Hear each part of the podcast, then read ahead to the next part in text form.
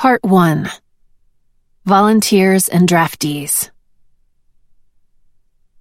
Chapter 1 Rio Richlin, Gedwell Falls, California, USA. 1942. Remember 1942? It's been a long three and a half years since then, hasn't it? In 1942, the Japs were unchecked, rampaging freely across Asia. The Germans had taken all of Europe and some of Africa before running into trouble in the Soviet Union. Our British allies had been hit hard, very hard. And we Americans? Well, we were just getting into it, still with plenty of time to worry about the little things. Rio Richlin, stay out of the sugar. Heavens, girl, the ration for the family is 32 ounces a week, and I'm saving for your sister's birthday cake. I just used a teaspoonful for my coffee, Mother. Yes, well, a teaspoon here, a teaspoon there, it adds up. Who knows what Rachel is getting to eat? Mrs. Richlin says. She has deep and dark suspicions when it comes to Navy rations. Rio is 16 and pretty. Not a beauty, but pretty enough tall for a girl, and with the strong shoulders and calloused hands of a farmer's daughter.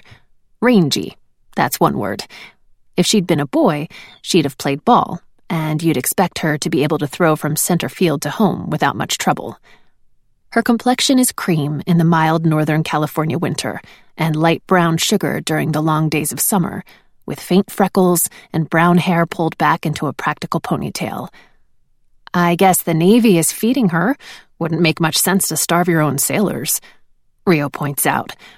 Well, I don't suppose her captain is making her a 19th birthday cake, do you?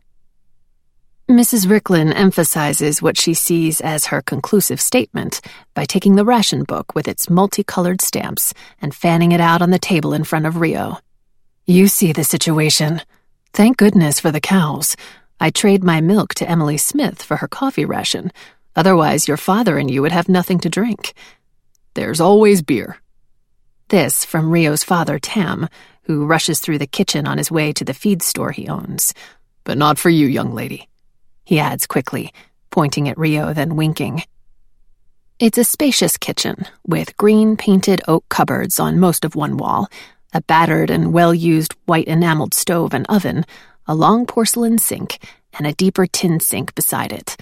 There's a bare wood counter so long used that dips are worn into the edge where three generations of Richlin women have kneaded bread dough and chopped carrots and parsnips and sliced tomatoes fresh from the garden. In the center of the room stands a round table, antique quarter sawn oak, surrounded by five chairs, only two of which match, and all of which squeak and complain when used. The house is old having passed down from her father's great grandfather, the Richlin who settled in Gedwell Falls after coming 2,000 miles in an ox drawn wagon. Rio has never doubted that she will spend the rest of her youth in this place, going to school, doing her chores, and spending time with her best friend Jenou. She's also never doubted that she'll marry, have children, and keep house. When they discuss these matters, as they often do, Jenou always emphasizes to Rio the importance of marrying someone prosperous. Money and looks, Rio, she always says. Money and looks. What about kindness, generosity of spirit, and a sense of humor? To which Jenou invariably responds with a despairing shake of her head and a slow repetition money and looks, in that order. Rio assumes, has always assumed, that she will be like her mother who is like her grandmother. For the most part, Rio accepts that. But there is a small voice in her mind and heart that senses something off about it all. Not bad, just off. Like she's trying on an outfit that will never fit and isn't her color.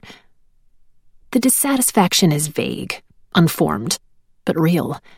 The problem is, being dissatisfied does not mean she has any better goal, or any goal at all, really except, of course, to get through her final year of high school, with grades that don't disgrace her and the family. Rio sweeps her math worksheet into her brown leather book bag, slings it over her shoulder, kisses her mother on the cheek, and follows her father toward the front door. Her father is stopped there, framed in the doorway against the early sunlight of the street beyond. He's a tall man with a face carved to leanness by the hard years of the Great Depression, when he kept a roof over his family's heads by taking on any work he could find, often going straight from his shop to mucking out cesspools or painting barns.